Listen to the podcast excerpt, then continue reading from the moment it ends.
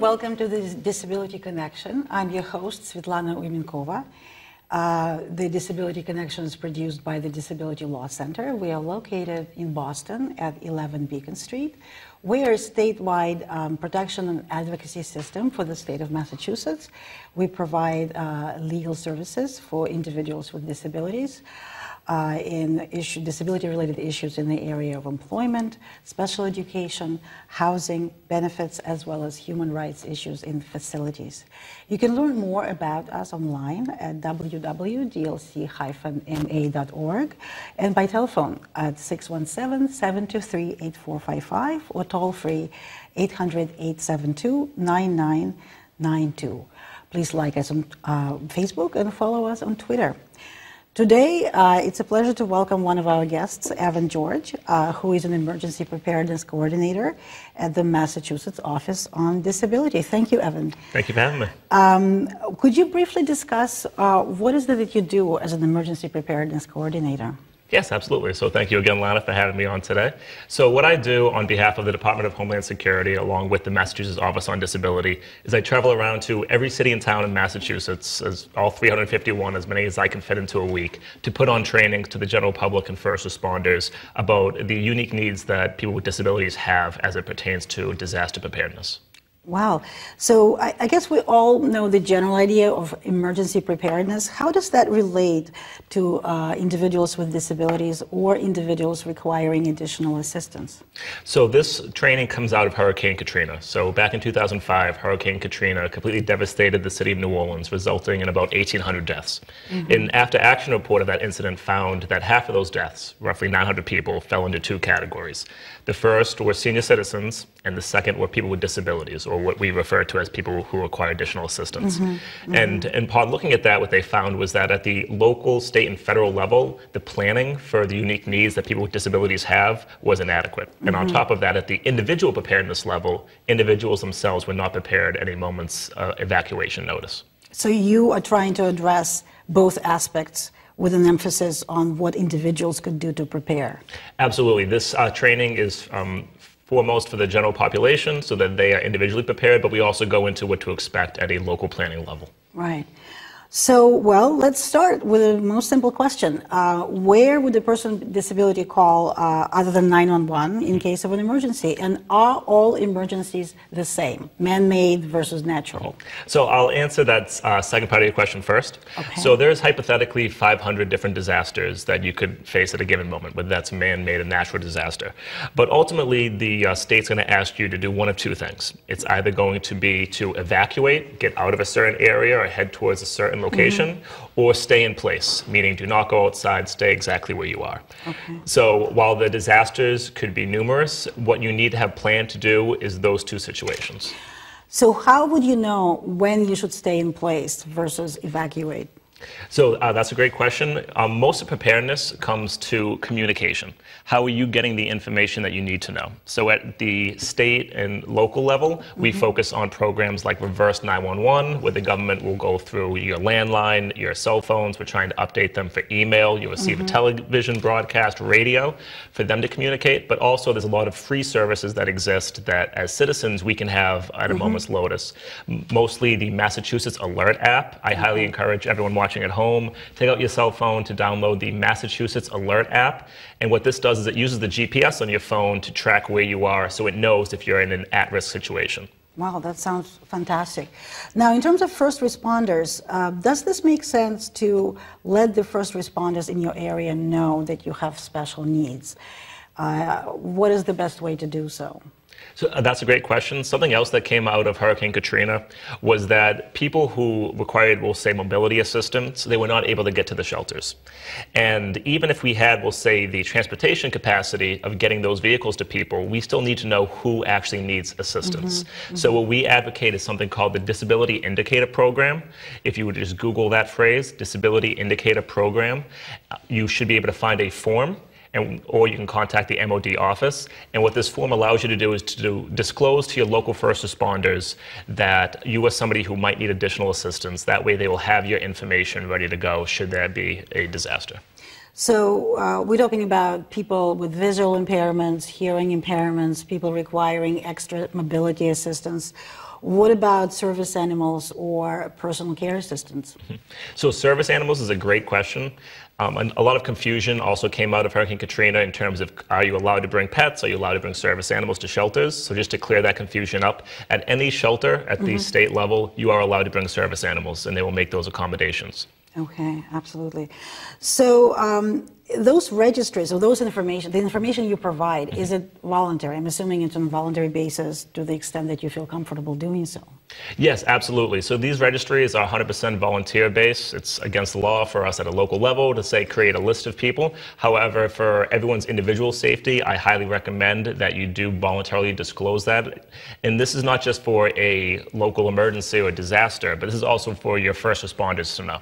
So if you are somebody who is, we'll say, deaf or hard of hearing, and you mm-hmm. call 911, the 911 operator will be able to see uh, what that dis- disability is and be able to communicate your accommodations to the first responders. Okay. Now, uh, what about people who have limited capacity to speak English for whatever reason, whether this is intellectual disability or just linguistically? Sorry, that was a wrong time step.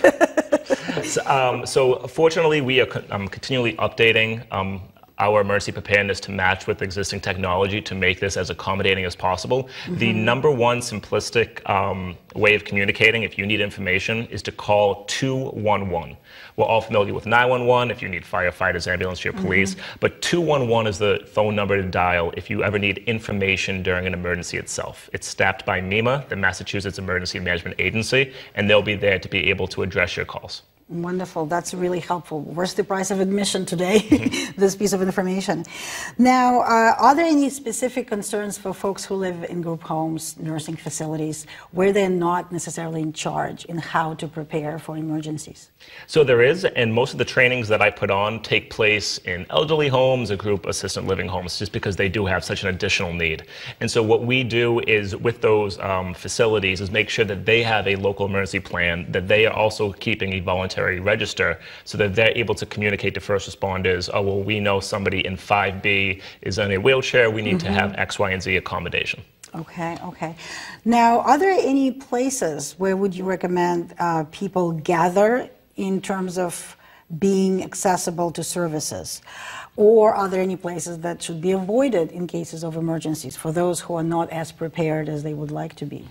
So that's a very difficult uh, question to answer, mostly because we don't know what the disaster is going to be. Mm-hmm. So here, especially here in Boston, or if you're watching at home, every single city and town in Massachusetts has a local emergency manager and a local emergency plan. Okay. We don't make those plans public for two reasons. One is out of safety. After 9 11, we wanted to make sure that we're keeping some confidential materials about where large groups of people be, kind of mm-hmm. um, a little bit secluded. But second is we actually don't know where your local shelter will be depending on the emergency. If I were to tell you, oh, just head to your local high school, however, mm-hmm. if you mm-hmm. were facing a hurricane heading in that direction, that's now no longer where we'd want you to go. So that's why staying up to date communication in the moment is the most important thing. So reaching out, let's say, by using 211 mm-hmm. would be a good way to find out where to go. Absolutely. Okay. Now I know you brought something interesting for I us did. today, which is a go bag and I keep on asking questions. you have some water. So please explain to us what is a go bag and where are we going? Yes. All right. So if you are ever in a situation where you need to evacuate or shelter in place, you need two things. One is information. You need to have all of your personal information written down. I'm sure you're familiar with the Merrimack uh, Valley gas leaks, which happened, and these are people who were not allowed back in their homes for three to four months. Mm-hmm. So you need to kind of think of what information do you need to have on hand, not just counting on your memory, because these are heavily traumatic events. It's very hard hard to recall information when you're going through this. But having information written down that you'll be able to access to help you. The second is the actual equipment itself. So, um, are you also familiar with the wildfires out in California? Yeah. So, there was an individual who got that alert and he kind of tweeted out, I just got the alert to evacuate. I panicked. All I grabbed was my Tom Brady jersey, mm-hmm. which mm-hmm. was a little comical. However, afterwards, that same individual reached out and said, I just spent 24 hours on a highway. I really wish I had some food or water with me. Well, the jersey was important, but well, uh, uh Tom, Tom, Brady appreciated it. I'm sure. Maybe gave him some motivation. Right. But what you need to envision is that you are in a situation for 24 to 72 hours where you have to deal with the equipment that you have. Yeah. In yeah. survival training, there's something called the rule of 4 mm-hmm. So every four minutes you have to breathe. Every four hours we need shelter, clothing, protection from the environment. Every four days you need water. Every four weeks you need food. That's not exactly 100%, depending on your body type and your environment. You can go a little bit longer, a little bit less. But what is in this uh, bag here is everything that you would need for at least one to three days, except for food. So we used to keep canned goods in this bag as well. However, what we found was that after the trainings, the bags were so physically heavy that some people had difficulty carrying them. So on top of what I'm about to show you in this bag, I highly recommend that people have food, canned goods, which have just a long shelf life, but also some power bars, candy bars, whatever it is you want. And imagining you are on a uh, 93 North for 20 hours, just to make sure that you can get um, through where you are to where you need to be. Yeah, and I would imagine something that keeps well. Like people always think of chocolate, but chocolate bars would melt Yes. if you are in a fire, let's say. Okay, so why don't we have a look inside? Absolutely. So the, as I said before, the number one item that you should be adding is food. However, what we do have in terms of your basic needs is water. So these um, kits here come with two packets of highly condensed purified drinking water. And what they recommend is two packets per day per person, which means that if you have one of these bags, you'd be good for about three to four people for two to three days. Okay. And now everyone uh, watching here at home drinks more water than just the two packets. But again, these are highly purified, and this will just trying to imagine that you are um, without water for 48 hours. This will get you through it. Right. And also, this has a much longer shelf life. The bottles of water that we all drink last roughly nine months to a year. These are good for five years. Okay, okay. So you have to, it, it's nice to have a, some kind of a diary or tickler to know that this is the time to change whatever I have in my to go bag. It's not something that you set up and leave it be for Yes. the foreseeable future. What I recommend is uh, once a year to go through some of the material. If you haven't used it yet, maybe you can use it there. We'll say for the bandages, for example, and then just to restock it on a yearly basis. But the water, you'll be good for five years. okay. Let's See some other items we have here. As I just, just said before, we have a basic first aid kit. So again, this is just to make sure that you're cutting down on infections. We have a series of packets of tissues. These are heavily traumatic events. However, if you're trying to imagine you're on 93 North for 24 hours, Right. if you ever have to pull over and use the restroom, you'll be covered. We have two um, emergency blankets. If you ever watch the uh, Boston Marathon and you see after they run, they cover people in the blankets. This is what the, this material is made out of. It uh, keeps in 100% of the heat. It's also highly reflective, so first responders would be able to locate you. Also has a nice red fanny pack.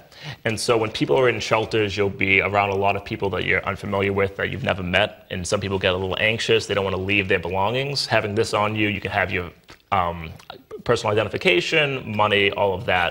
Maybe go for a walk, help stretch your legs. Yeah, and for individuals with disabilities, I would imagine, let's say if you're diabetic, it would be a good idea to have all the necessary medications that you need. Absolutely. So that you're never away from what you absolutely require. Absolutely, this would be a great way to store that. Along with the emergency blankets, we have um, packets of hand warmers, just because, again, we are here in New, New England, so we wanted to adjust this kit in terms of if you ever will say snowed in for two days and you need to warm yourself up. Yeah. The number one injury where it comes to people when they're asked to shelter in place is when they cut their hands opening those cans they brought two years ago yeah. and are finally about to use. So we have a nice metal can opener here with a safeguard, which allows you to open those with, again, making sure you don't hurt yeah. yourself. Along with the emergency blankets, we also have two ponchos are in this bag. And again, we try to make it nice and bright, highly reflective. We also tell people that if you, you know, attend that training, you Mm-hmm. go home with this kit. If you use this poncho, it's incredibly difficult to fold it and you The put it right way. back. So we tell people these are kind of single-use items. Use them at your discretion, but make sure that you're always restocking. Along with that, we also have a large variety of hygiene um, mm-hmm. material. Mm-hmm. So this is again to try to cut down on infections where it comes to shelters, but also everyone here and everyone watching at home, when you woke up this morning, you went through your daily routine, and what that does is incredible benefits for your physiological health. So if you imagine you're already in a destabilizing event, you're going through a little trauma, you're in a shelter, we want people to keep going through your morning routine because that does have incredible benefits for your mental and physical well-being. Yeah. Mm. We also have uh, two feminine hygiene pads. They have their initial use, but if you were to look at the bandages that we have here, this is actually probably the largest bandage in this kit. So if you ever ha- do have a large wound, that would be the way to cover it up. Focusing also on communication, uh, we have this nice uh, bright glow stick, little piece of plastic. You crack it. It's good for about uh, 12 hours of light. There's also a whistle, so you can make some noise trying to signal a first responder. A little cool insider's tip: if you take the rope from the whistle, there's a lanyard here. You tie it together and you spin it. It makes it visible, probably up to a mile. To try to, if you ever say in a car accident late at night, this would be Yeah. a way to go, signaling people. And probably the best value for the kit, and the last item that I like to share, is this uh, four-in-one hand crank radio. So we used to give out the big flashlights with the batteries, but what we found was three or four years after the training, when people actually needed it, they weren't able to use it. Right, So this mm. does not use batteries; it just uses a little hand crank. But one minute of spinning gives you 10 minutes of power. So it's not only a flashlight, a radio, so you can figure out what's going on, a noisemaker. The best part about this is that it's also a cell phone charger. So if you're hmm. ever, again, we'll say stuck in your car for two days, you can plug this in, give it some good turns, especially if you have a smartphone, because they do require a lot of power. Right. But you should be able to generate enough energy to send out a call for help. Right.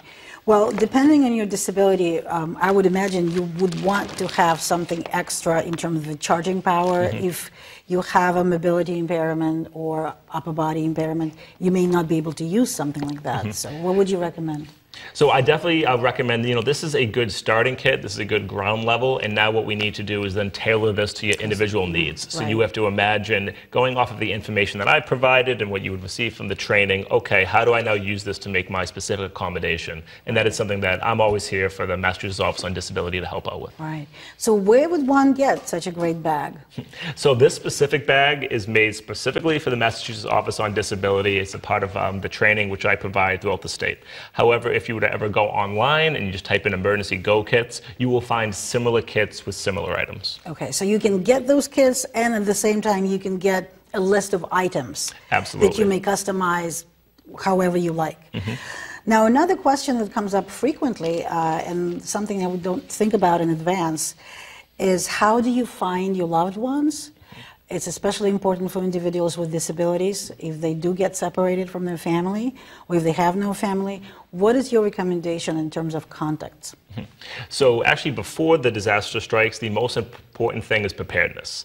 So what you would want to do is make sure that you have a plan in place with your family, your loved ones, so that if there is a situation, if you do find yourself split apart, that this will be the next steps. And that's why one of the things we always recommend is that you have an emergency contact mm-hmm. that is away from your area. We try to have three emergency contacts, two close to you, but mm-hmm. one person that you know, if there's ever, we'll say, a blizzard, a blizzard here in Boston, this person is out in South Carolina, and that can now be your hub. So hopefully, hopefully, if you have this plan in place, your loved ones will know, okay, I'm going to call Aunt Karen out in South Carolina because she's safe, and now she can relay the information of where we are to each other. Okay, well, how about then medications? Mm-hmm. Does that make sense to have a list of your meds, if not the meds themselves? Mm-hmm. And how would you seek, you know, emergency help if you are on the road? So um, that's a fantastic point. So you want to do um, both of those things simultaneously. You want to try to keep a reserve supply of medication. I know that's a little bit difficult for some of us, depending on your pharmacy prescription, but making sure that you have your medication in the same spot that you always put it, and that this is part of your list, so that if you ever do need to evacuate, you grab your medicine. Second to that is you need to make sure you have all of your medication listed out. So, as part of the uh, training, we also go through, as I said before, that information that you need to have written down. Because even right now, I can't pronounce all the medication I take. Right, I don't have the milligrams memorized. But imagining you were part of that Merrimack Valley gas leak where you're not allowed to go back in your house for uh, three to four months, having that information written down will be able to help you get it going forward. Right, and I would imagine having basic contacts written down because by now, if you ask me a phone number for even my relatives, it's all on my cell phone. So if the cell phone doesn't work, I practically not in touch. Now, based on your experience and uh, the training that you're doing, what do you think is the most important piece of information that people are missing usually when they think about emergency preparedness? Um, two things. One is a little meta, and this is to say that this can happen to you. What we're kind of exposed to where it comes to all these emergencies is it's something that we watch on the nightly news, and you have it more as a visceral experience, not something that you think you're going to go through. But what we know is that in Massachusetts, we have an aging infrastructure. We know that the storms are going to be increasing in intensity and their frequency. So this is something that you need to spend uh, some mental thought to taking seriously to actually have that plan in place. Second, a little bit more concrete, is communication in the moment. So as I said before, there's 500 um, hypothetical disasters that could happen. Knowing how to get that communication, so that's downloading the Massachusetts Alert app that I mentioned earlier, but also knowing you can always call 211 because as I'm sure we all know, Right. during a large event, 911, that's what everyone knows, and that gets flooded. Yeah. 211 can help provide you the information that you need during a uh, disaster. Uh, and what about personal care assistance? Uh, when um, authorities are planning for assistance to people with disabilities, is that taken into account? That frequently you would have to care or provide care not just to one person, but perhaps to two or more.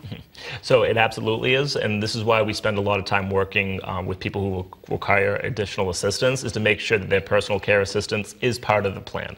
Now, this is obviously something that in the moment, because we don't know the intensity of this disaster, what will happen going forward, but what we try to do is to make sure that the personal care assistance will be part of any emergency plan that we make. Right, right. So, where do people have to start, people with disabilities, who don't have help, who are kind of struggling with how to prepare? Are there any specific community resources where they can go to, or to your office? Uh, if I'm at home and I'm not sure where to begin, what's the best plan? So the best plan would be to first reach out to the Massachusetts Office on Disability. We are the state agency, uh, started in the early 1980s to make sure the full and equal participation of people with disabilities in everyday life. So if you ever have any questions, you would go through our client services. If it's specific to emergency preparedness, they would forward you to me. Okay, and you ha- what is the contact information that they, they can reach you? What's the secret phone number? So the best way to contacting me is through email because I am on the road a lot um, giving these trainings, and that is just evan.george at mass.gov. And in terms of a larger picture, uh, in your opinion, what are the best ways to collaborate between organizations, institutions, to make sure that things are running smoothly if there's a mass evacuation or a large scale emergency disaster?